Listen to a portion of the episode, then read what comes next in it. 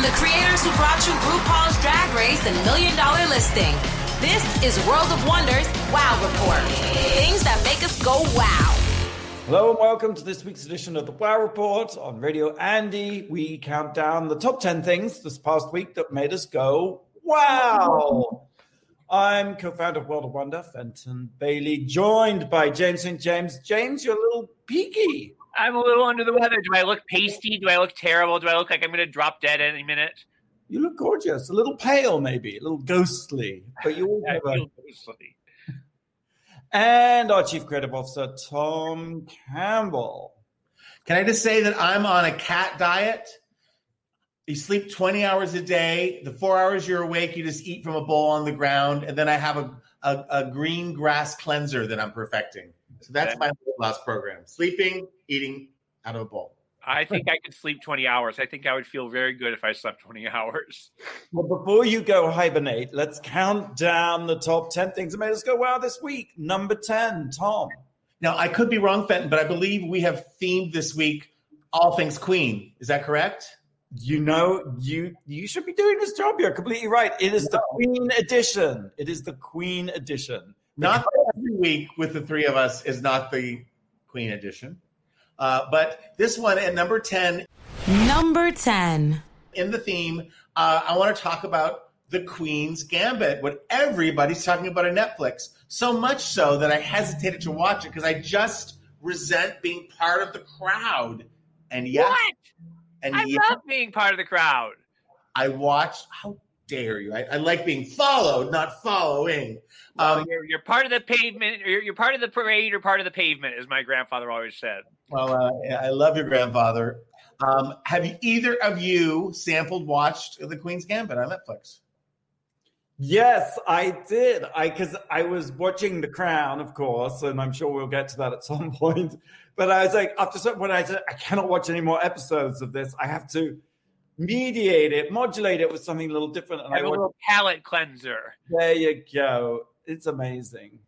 Tell me it, about it. I don't know anything about it. What not, it? it? stars uh, Anya Taylor Joy, who's a young actress who plays um, an orphan. I'm only halfway through, so there's there's stuff. But she's orphaned. She's a very her mother seems to suffer from some kind of mental illness. I don't know yet. She's put into an orphanage where she finds out from the janitor downstairs it was so scary, but it wasn't scary. I, I was so ready for something bad to happen. He taught her how to play chess, and she is so good at playing chess. And without giving too much away, this is all like first episode.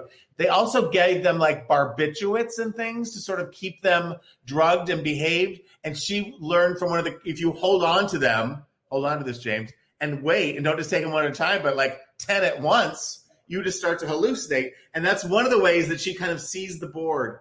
Anyway, she becomes it's so, many wait, wait, a minute she, she does drugs to do well at, at chess well she's just a complicated character who's also slightly drug addicted who's also a, a genius who's also an orphan with a lot of like I think I relate to this girl. You are this girl. Um, what's fascinating about it? It's well acted. It's a period piece. It, none of the elements like I do not want to watch a movie about chess. It sounds just like painful and but I'm telling you, they tell this story so brilliantly in so many ways. I'm halfway through, but I didn't realize this. until I did a little bit of research. But the man who brought Queen's Gambit to life is Walter. I think it's Tevis. Tevis, mm-hmm. and he had some parallels.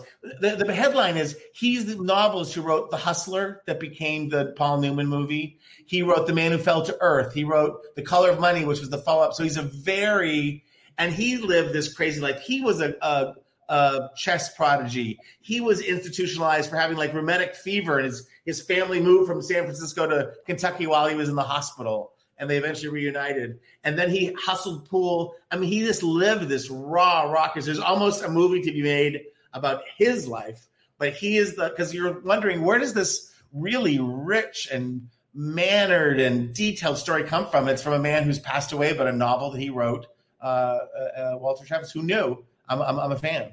And I think the producer, years and years, maybe 30, 40 years ago, tried to, has been trying to turn it into a movie forever. And I think the producer is now like 85 years old, and he finally got it away as a series on Netflix, which is incredible yeah. as well.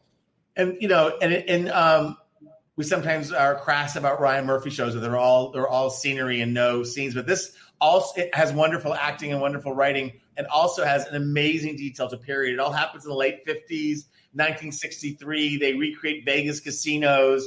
It's you know it's really done uh, to a T in the suburbs and her clothes and and the hairstyles. It's really really worth seeing. I'll check it out. It's the Queen's Gambit streaming on Netflix. Number nine, James. Number nine. Number nine, we have the boy queen, Harry Styles himself. Harry Styles on the cover of Vogue. He is the first solo male to ever be on a Vogue American Vogue cover. He is um, in a dress. He is not doing drag, and I love that. I think he is just doing fashion and I think there is a table for uh, there's a seat for everybody at the table. Yes, God bless the drag queens who are getting uh, co- covers, but also gender queer, gender you know, gender fluid. I think all of that is fantastic. Um, I loved Harry since for forever and ever and ever. I love his music. I love his style. I think everything about him is really fantastic. I think he is the John Lennon of One Direction. I think he was he is the the creative one who pushes boundaries. Uh, whereas Liam was was Paul and Zayn was uh, George Harrison. But that's neither here nor there. Um, uh, I, I, well, actually, it is. I think it is kind of hero there because I was just thinking about Robbie Williams is the John Lennon. Yes, of, definitely. He is the, he is the Robbie Williams of of of, of One Direction. Um, I also think this goes a long way in rehabilitating uh, my opinion of Anna Wintour. I think this gives her lots of karma points for me to do this. But on the other hand, can I just say this about that? Is that he is, you know, standing on the shoulders of some very big giants, and he didn't invent the wheel, and it's not the most, you know, like a boy in a dress in 2020 is not that. Eh, the, the way people are acting is if he's, he's just is the most craziest thing they've ever seen in their life.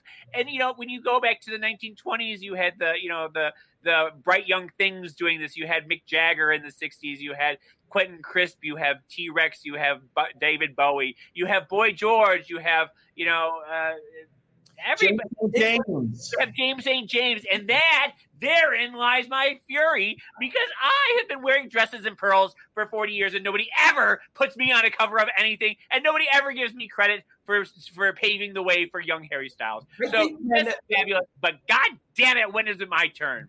The, the men in dresses uh, trend is the sort of perpetual. It, it, pops back up every few years. I mean, and every few years they say, "Oh my God, Gaultier put a man in a tube skirt." Can you imagine? Well, actually, thereby does hang a tale because James, when I first went to New York in the '80s, last century, the Einstein's people remember the little store I they, love them. They flew me up to Boston to be on People Are Talking in a, on a segment of men. I people are talking, yes. And they put me in a pencil skirt, and I could hardly move across the stage. And I love those Einstein outfits. They, I, I follow Einstein's. I follow, follow Paul Monroe on Instagram, yeah. and he often shows some of those old outfits from the '80s, and they're just fantastic. Now, what about the pushback? Who was it? Who's the conservative who's saying we need manly men? This is like oh, Candace Owens. When uh, you know he is the worst. So I, you know, I love Harry, and I think he's fantastic, and I just want to pinch his little cheeks and and pat him on the head. So I have a feeling you might be hearing from Harry soon. I don't want know, but I think Harry might be reaching out to give you a big thank you. Oh, can you imagine? but look, you have been very, very anti-fashion for a long time for all of this pandemic. Yes. What, what is it about this that makes you change your mind? Um, I, I mean, I think that it's um, uh, and it, it's not drag fatigue because I work at World of Wonder and I'm not allowed to say that.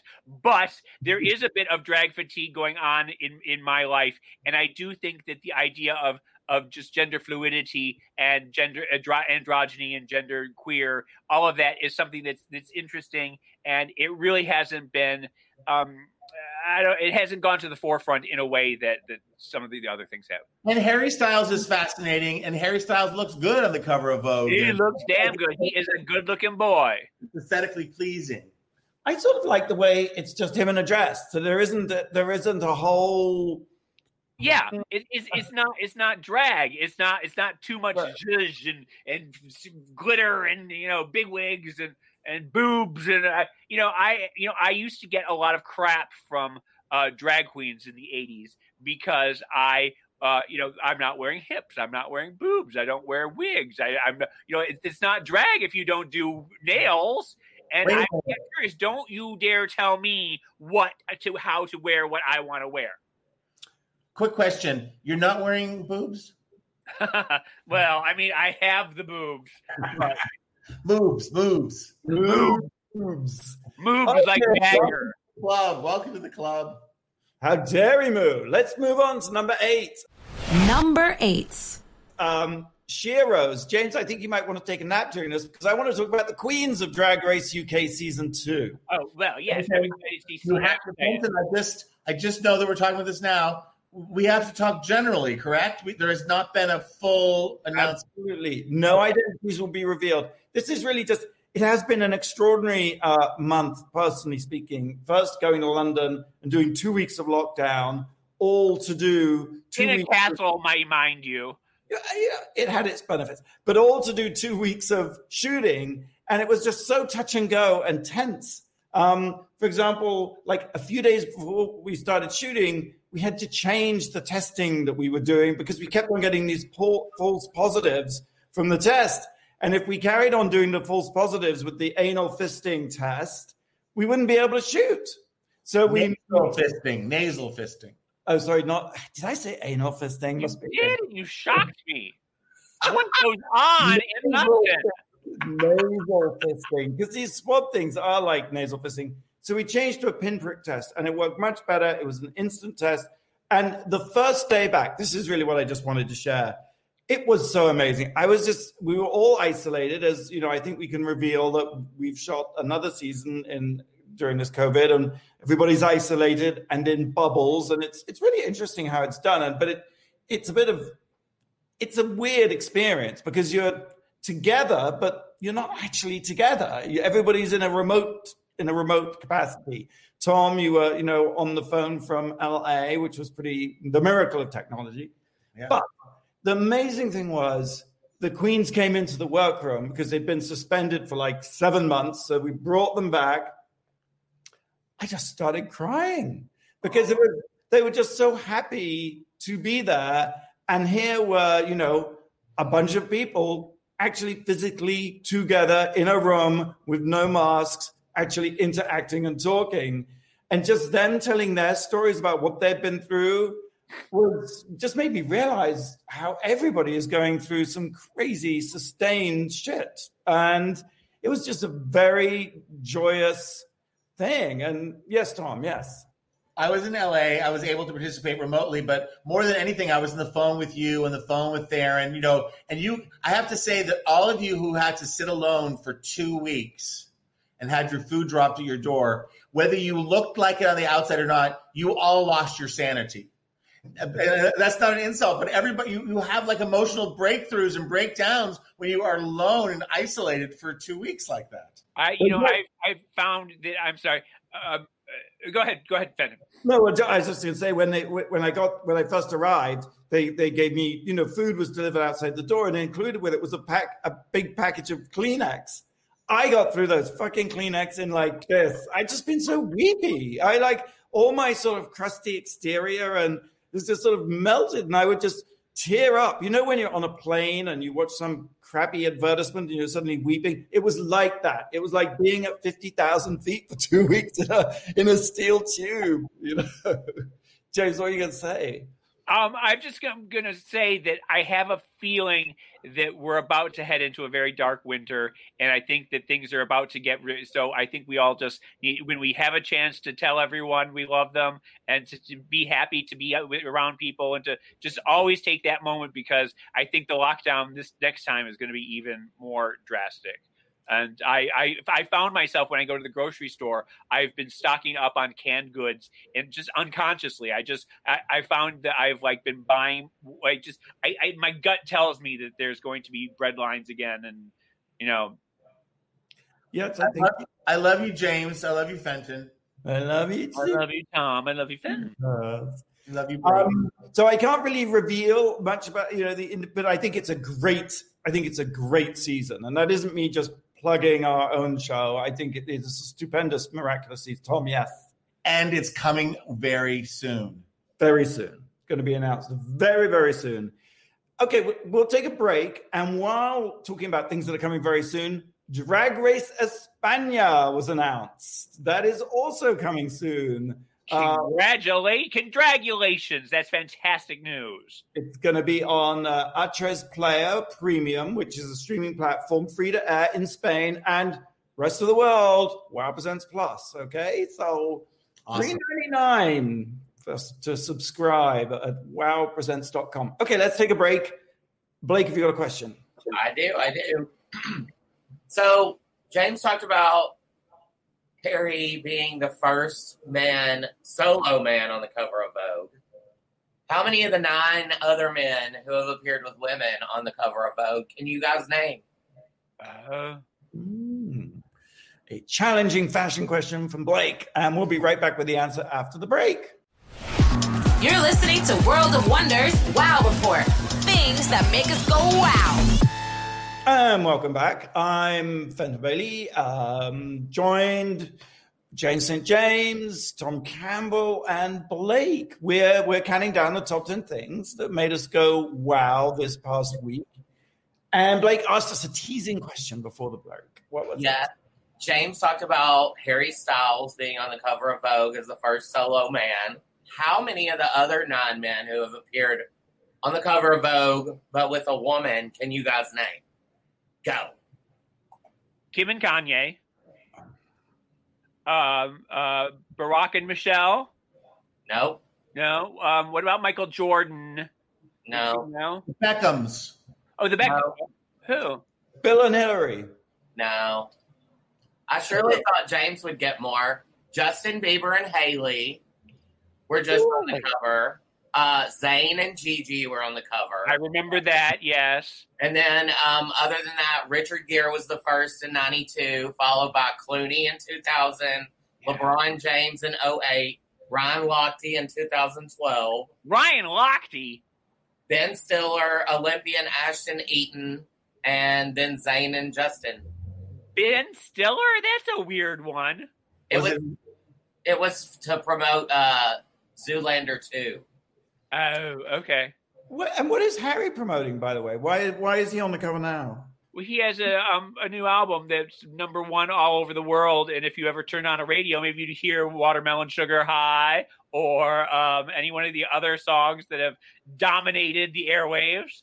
I still haven't heard WAP, so I'm like a little bit behind. But let's move on with our countdown of the top 10 things that made us go wow, because I think there's a segue here. Number seven. Number seven. Disco Queen, um, James. I hate to call you wrong, but uh, uh, your your lover, uh, what's his face, uh, is Harry is not number one over the world. Our girl Kylie Minogue is. Oh well, I mean, Kylie Min- yes, Kylie Minogue is the first artist to have a number one album uh, over spanning five decades. uh, kind of remarkable. Now, I have a sad confession. I have never been a. I like Kylie Minogue. What's not to like? She's pretty. She's had catchy songs. I've enjoyed her music since uh, um, Locomotion. Remember that in the eighties? Yeah. Like she has spanned the test of time and styles. wait, And, the '80s, the '90s, the 2000s, the 2010s, and now 2020, I guess. I guess, yeah. Oh wait, didn't Tina Turner do 50s, 60s, 70s, 80s, and 90s? I um, I only go by what people are publishing on the internet, which is never false. And No- didn't no- Cher do 60s, 70s, 80s, 90s? that was it.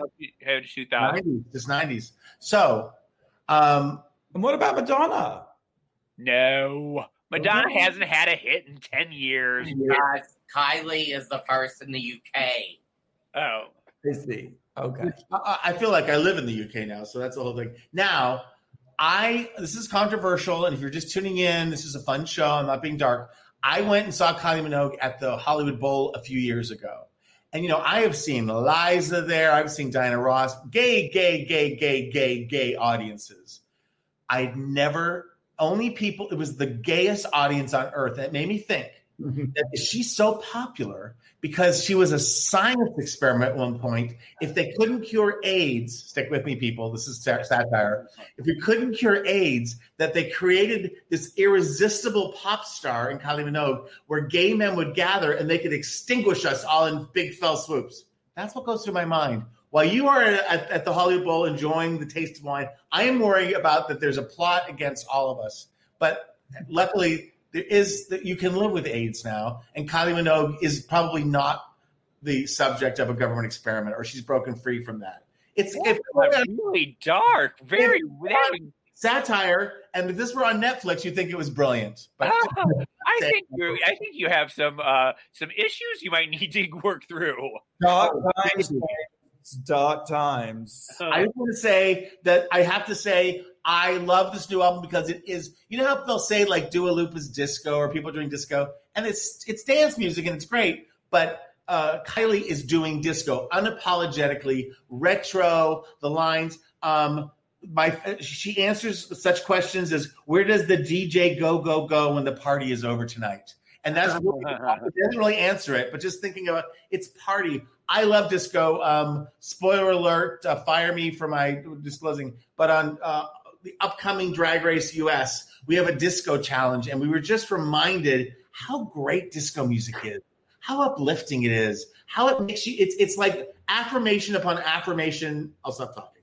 Go ahead. What you say? No, I think I, I think disco is having a major moment right now because you mentioned Dua Lipa's uh, 2054, which does sound like it really is a thumping disco remix extravaganza. Yeah. Yes. So I think disco's back.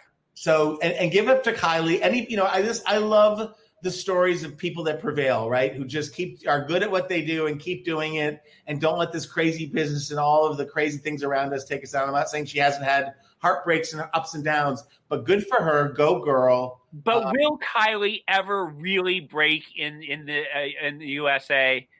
It seems to me that she never she's like that Robbie Williams where they're huge all over the world but they cannot get a top 10 hit to save their lives here. And they and can't I, radio play.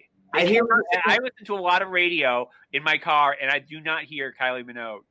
The only thing I will say is that it's all changing.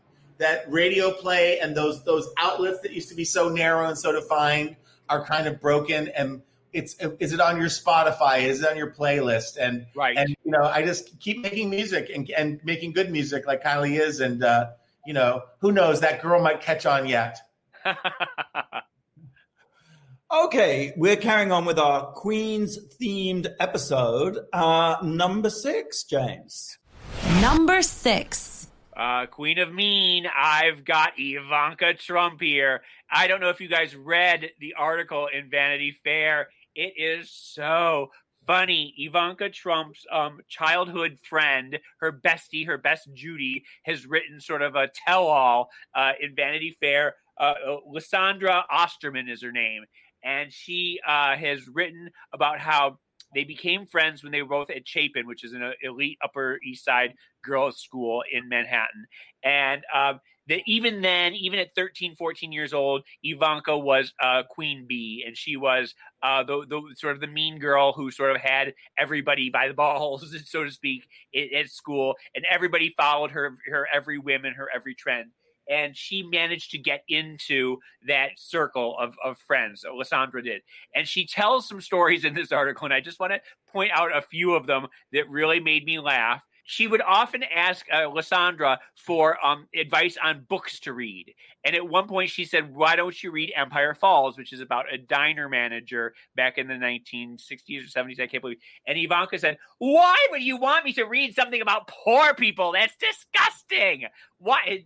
That's very telling. Um, there was another time where she farted and blamed it on Lysandra.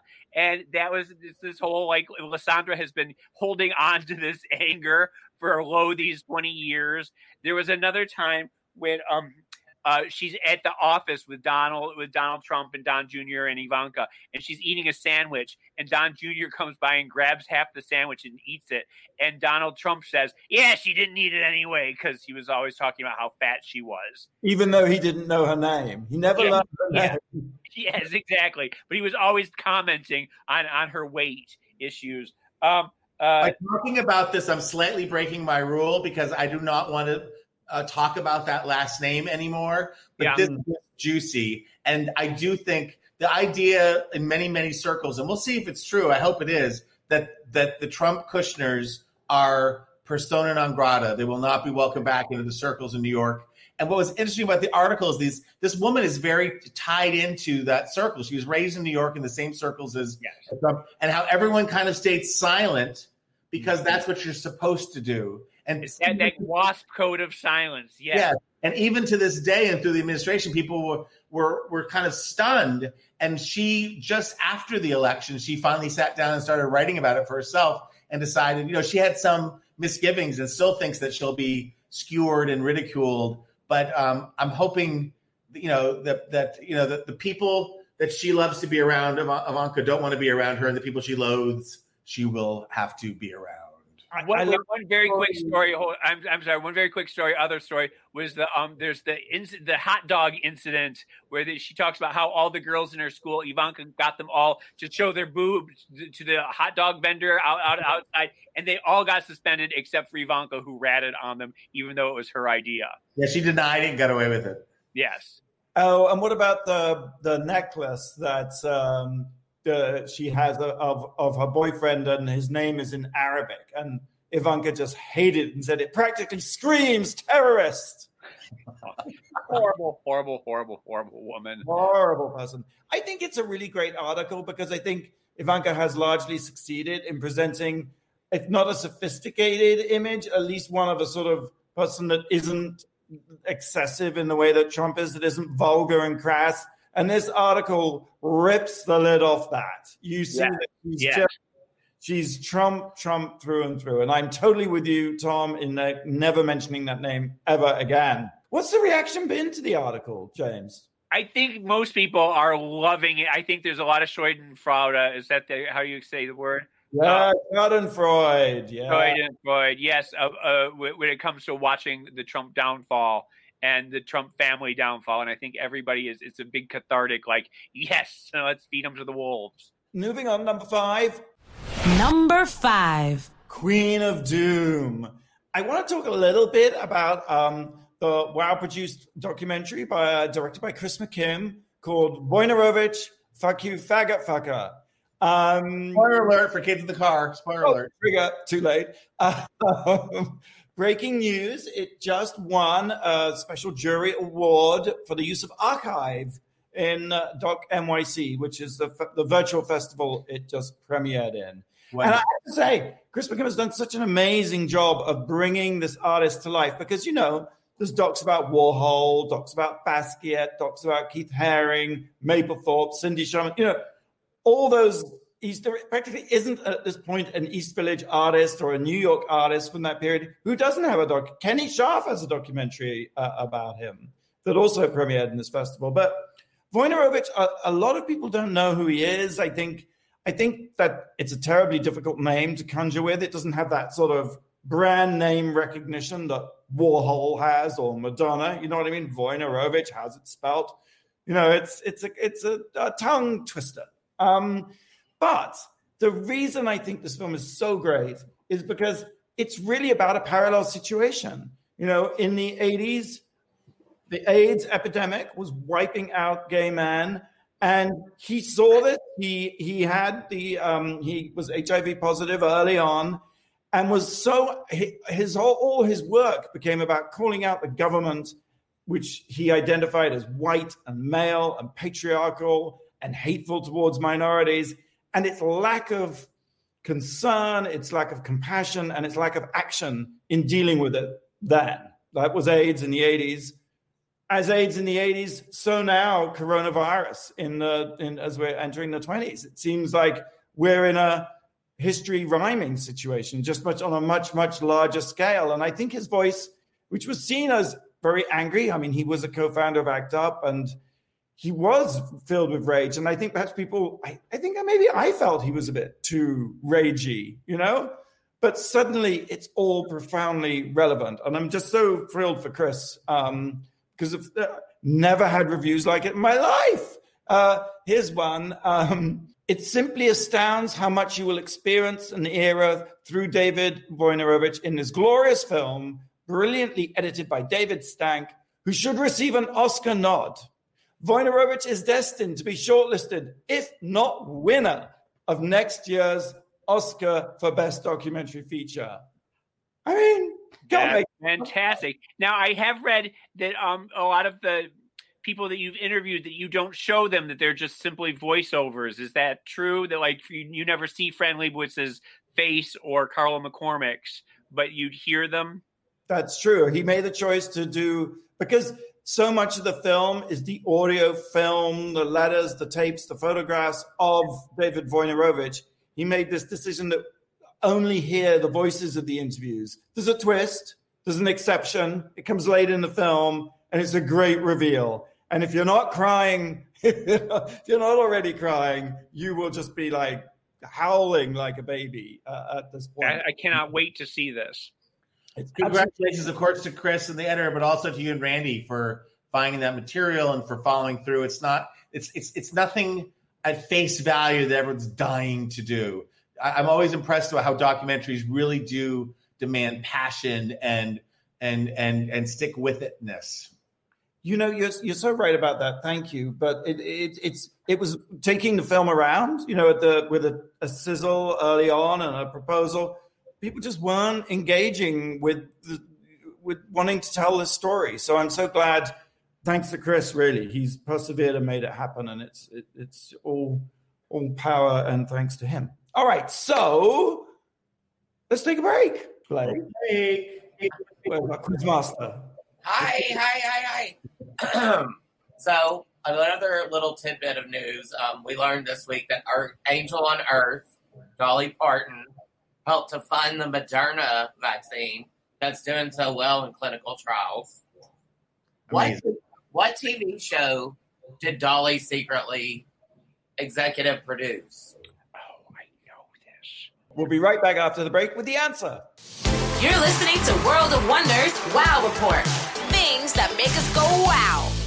Welcome back. I'm Fenton here with James, James, Tom Campbell, and Blake. We had a question before the break. Yes, yes. This week uh, we learned that Angel on Earth, Dolly Parton, helped to fund the Moderna vaccine that's doing so well in clinical trials.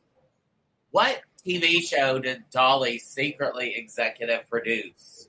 I know, and I won't say it, but I'll say that it was a, her production company that produced the show is called Sand Dollar, and it was Sandy Gallin, who's passed away recently, got rest his soul, who was one of my first bosses amazing talent manager and Dolly's best friend and manager and Dolly, Sandy Gallin, Dolly Parton, Sand Dollar, and they produced Buffy, right?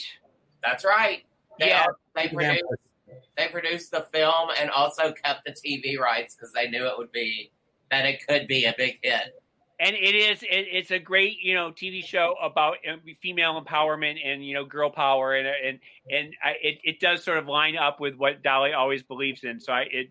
It, at first, you think, "Wow, that's strange," but then it think, "No, no, no, actually, that works." Yeah. Dolly Parton must be one of the great unsung heroes of our time. Yeah, yeah, she is. Dolly. Queen. Yes. All right, let's carry on. We got we're doing a special sort of Queen theme this week. Um, we've reached number four. Number four. I'm just passing this along, but uh, we're calling this uh, Retail Queen. I guess that's me. But it was just announced that Tower Records, the mythic Tower Records, the yellow and red logo, uh, which you know was the number one record store in London, in Los Angeles, in New York, and we spent so much time, and it was such a cultural touchstone. Went out of business. It's back online. You can now buy vinyl and CD on TowerRecords.com.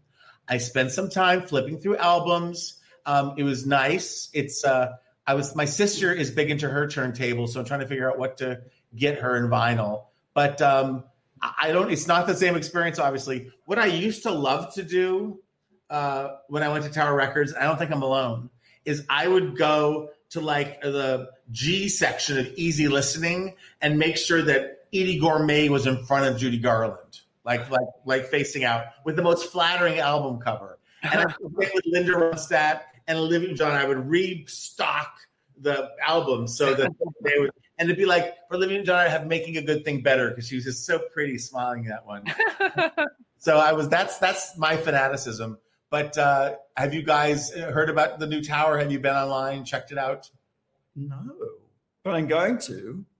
I I loved, you know, that was always when you when you had a little bit of pocket money and you could go to Tower and just spend it on on some music. And even if you did it's bands that you'd never heard of that Yeah. you thought you were going to give it a shot, like people don't really do that anymore. And I remember that um Cher lived in the building uh, in the apartment above Tower Records on West Broadway uh back in in the 80s. She had the penthouse. Do you remember that, Fenton? Oh, I remember that building. Yeah, Broadway and Fourth. Was it? Yeah, Broadway and Fourth. Yeah, and Cher lived in the penthouse there, and I remember oh. you would you would see Cher sightings once in a while.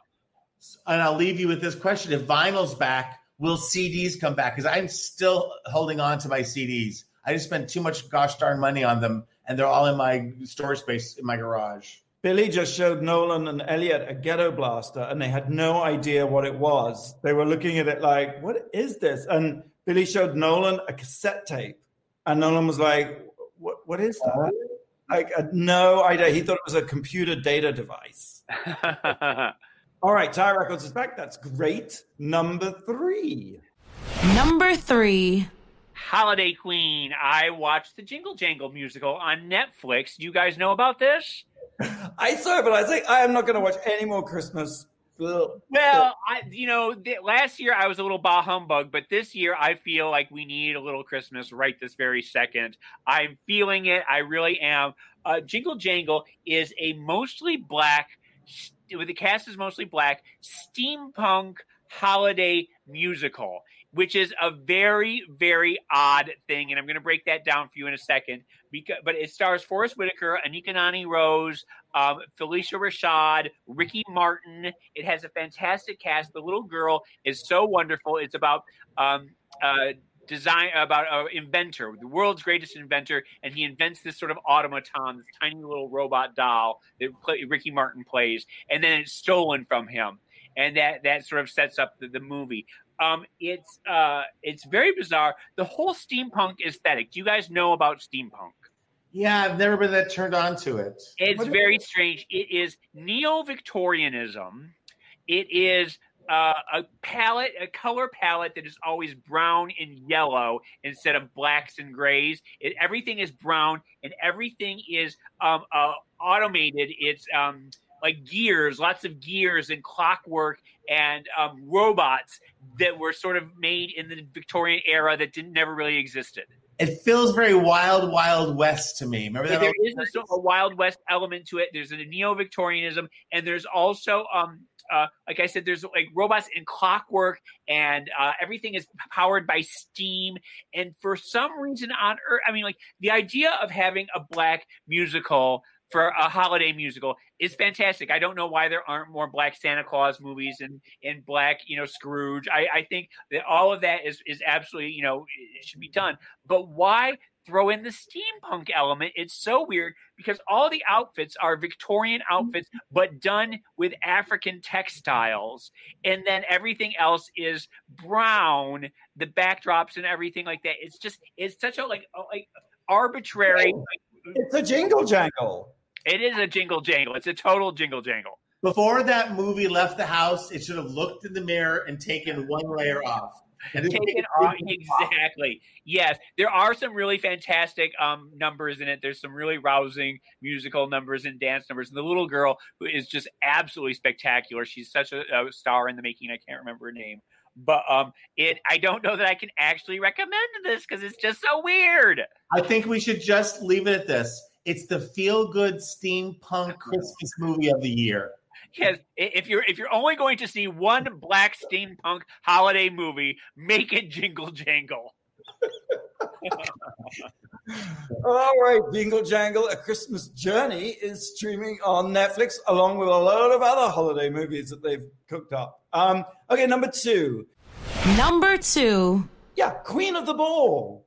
Uh, I, I feel there's definitely a theme here just beyond the Queen theme. But James, do you remember Shep Pettibone? Yes, of course. Of course. So I was minding my own business, and into my Facebook feed pops Bill Coleman, DJ, music producer, manager, the man behind Ultra Naté, the man behind Deee-Lite, uh, runs Peace Bisquit. He does these remixes. He does these sort of mega mixes. And he's done a mega mix of Shep Pettibone.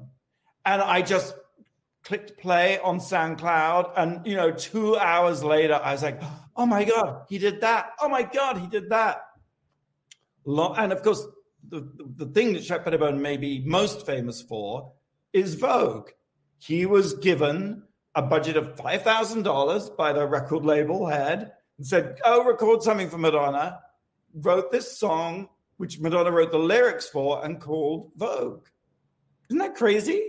And crazy. then he went on to produce the Erotica album, which was a huge milestone and I think a seismic cultural achievement, whether you loved it or loathed it. I personally loved it.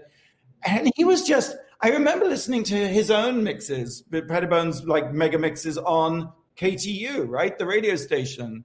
And it was just that sound of the 80s, like new shoes, you know, yeah.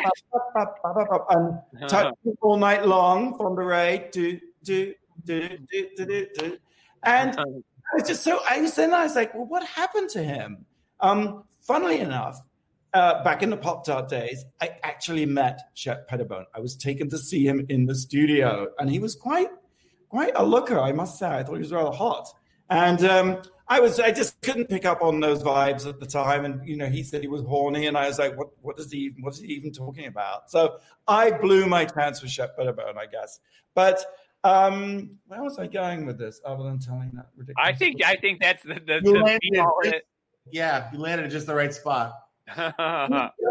So he just he literally he never gave interviews, and there's one interview in Billboard from five years ago, and they asked him why did you give it up, and he said, "Oh, I just was bored. I've been doing it for 15 years."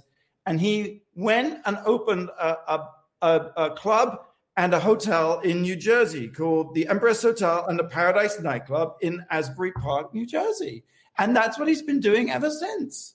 It's huh. it's weird. And is weird. he still a very good-looking man? I, there are no pictures. I can't tell you, but he's he's he's basically sixty, so he's just he's the same age as um, mm, same age as um, mm. you know, sixteen horny. It happens. so check out Bill Coleman's Shep Pettibone Megamix on SoundCloud. Um, should we take another break? Please, if we must. All right. And when we come back, we will reveal the number one thing that made us go wow this week. You're listening to World of Wonders Wow Report things that make us go wow. Welcome back. This is the Wow Report. We're doing a special Queen themed edition. Uh, I'm Fenton here with Tom and James, and we've reached number one. Number one. And of course, with the Queen, it can only be one thing the crown. The crown, yes. And I have to say that I've been really mad for Gillian Anderson's portrayal of the Iron Lady, Margaret Thatcher. That's absolutely crackers. It's absolutely top drawer. Emmys all around. What do you think? I know you loathe Margaret, but I, um, I ended up, I I ended up liking her in this, and I ended up thinking that the Queen was the one who's the the the bitch. Let me tell you, I am a child of the Thatcher Revolution. There is no question she transformed Britain. As much loathed and despised as she is, I'm, you know, uh, James, it's not something you uh, ever can admit to, but I kind of have a sneaking admiration for her. Now, the the portrayal of her though is a little too cartoonish. I felt. I thought it was a little. I mean, it's amazing that she can do that, but it just felt a bit OTT. But yeah. Well, you know, the thing about Gillian Anderson is, you know, she just had come off from doing um, uh, um, American Gods, in which she played Marilyn Monroe. So to go from Marilyn Monroe to Margaret Thatcher is, uh, in the course of a year, is pretty spectacular. There is one thing that I want to talk about this one scene that just encapsulates all my admiration for uh, uh, Margaret Thatcher, and it's the scene after they're they're so horrible to her when she goes to Balmoral, and she is they just put her through the the trope. I mean, just they're just terrible. They're nasty and condescending and absolutely horrid snobs and you really loathe them for it because how is she to know that you don't dress for tea but you dress for i mean like all those like archaic little rules that they have and she was just thrown into the into the tiger pit um but afterwards she's having a meeting with the queen and um the queen is sort of like being a little nasty to her, saying, you know, maybe you just don't like family. Maybe you can't relax. Maybe you can't go on vacations. And then the conversation goes, and she says something about how uh, Margaret Thatcher is, is um, uh, sacked a lot of her cabinet. And she says, You're making enemies left, right, and center. And do you think that's a good idea? And Margaret says, Why, yes, of course. I think that's, I think you need to make enemies. And she proceeds to rattle off this 19th century poem off the top of her head from uh, Charles Mackay about the importance of a man making enemies. And if you haven't made enemies, then you haven't lived your life right and she does it in a way that you know that the queen's achilles heel is her lack of education and that that is the one thing that you can that the, that will put the queen in her place is that she that Margaret Thatcher is outclassing her in that. And it's the moment you the queen realizes that she is outwitted and outmatched and she she has finally come up against uh, a worthy adversary. And you see that Margaret Thatcher puts the queen, the goddamn queen, in her place. And it's one of those shifting of power moments that is absolutely magnificent. And it's something that the crown does so beautifully. What did you think? Tom. Loved every minute of it. I've watched past seasons. This season uh, just got under my skin because it, it's modern. It's it's the part of the crown that I actually remember and lived through. Not that I know all the details, but Margaret Thatcher, the Princess Diana storyline is remarkable, and how they portray they, they warn for every episode, but they portray her bulimia in a really upfront way, which I think is kind of brave, kind of interesting. You know, and how that affected her and, and everything else, and uh, I just was deeply involved. The the the um, Princess Margaret storyline is really provocative and interesting. You know, because there's few episodes where she just has great one liners, and then and then because it's Netflix and the guy, there is her episode, and it's so kind but of remarkable. Margaret is just a horrid, horrid woman too. There's that scene where she's just telling the story, and she's sort of like you know has everyone a captive audience talking about what a horrible woman um, uh, your your heroine is, Fenton Imelda Marcos. Imelda Marcos, yeah. Yes, that I, I know you've always had a soft spot for Imelda. I mean, I think any girl growing up dreaming of being a princess, this is going to put pay to that. You know, right? Yeah. There's an epic scape of misery, of evil, festering evil. Like the, you know, um, I, am surprised actually. I sort of feel almost we need to talk about it in another episode and talk, spend the entire episode talking about it because I think all the characters are so fascinating. And that first hour in which they are juxtaposing the hunting down of the deer and the catching of fish and the shooting of birds as the IRA are prepping to blow up, hunt down, and blow up Mountbatten is. But we also have we also have a new buck coming into the royal family, and we also have you know uh, we're we're, shoot, we're taking down of a peg or two of of Margaret Thatcher. Um, I also think that last season uh, you sort of felt a little sorry for Prince Charles, and this season he is just one of the most loathsome toads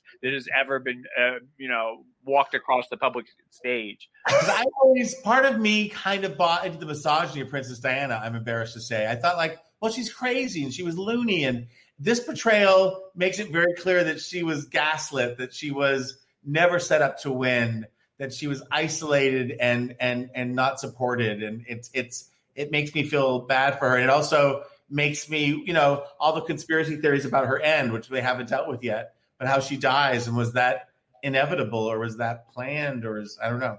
You know, Tom, I find it hard to believe that this is the final season because we need right? There's got to be another oh, Well, season. we got to have a Meghan season. We've got to have, you know, I mean, yes, there's so much. We've got to have a Sarah Duchess of York. Does she come in at all in this season? You see a little bit of her toward the end. She's very lightly touched upon. Yeah. They do leave a lot out. They left out the sinking of the Belgrano. They left out the Brighton bombing. You know, the, I just I think that we we and there's so much story to get through. I mean, that is one of the most amazing things to me. I, I've always loved his his writing, and um, yeah, the thing about Peter Morgan is, I don't know the way he's reduced, not reduced, no, the way he's created these standalone episodes that are so layered.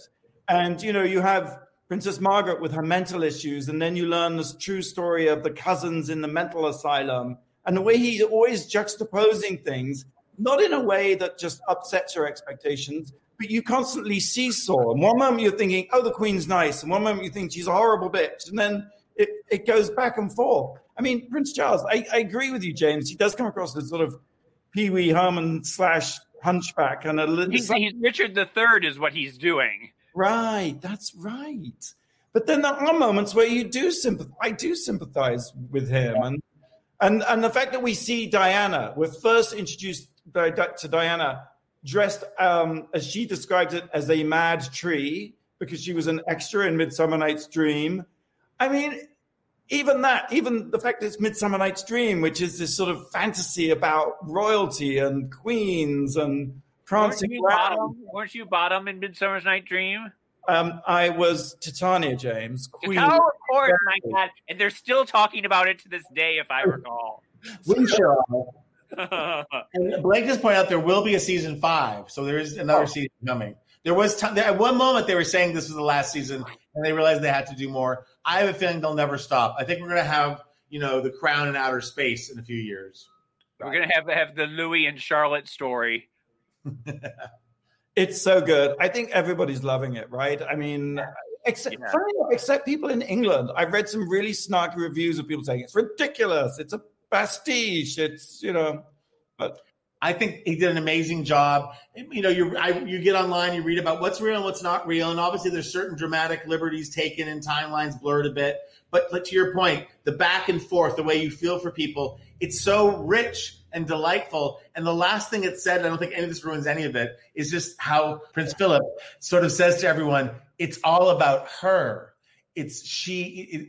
It, she is the oxygen that we live in. Like it, it's about support. Like everybody else's life is just secondary. Yes, you are secondary in service to the Queen in a way that was so compelling. oh, I think that was absolutely fascinating. Abs- I'm so glad you mentioned that because when you think about it, what Thatcher brought to Britain was the individual and the importance of the individual and being an entrepreneur and being a small business and pursuing your own dreams. That was how she broke the unions and the slightly socialist structure of Britain that she inherited. And that is interesting because it's completely at odds with the whole idea of the royal family, which, as you say, there's only one queen and everybody else is expendable and secondary. So, in a evolving culture in which suddenly everyone gets me, me, me, and this is in a, in a way the curse of neoliberalism is that we're all completely self-obsessed and narcissistic and ambitious and selfish.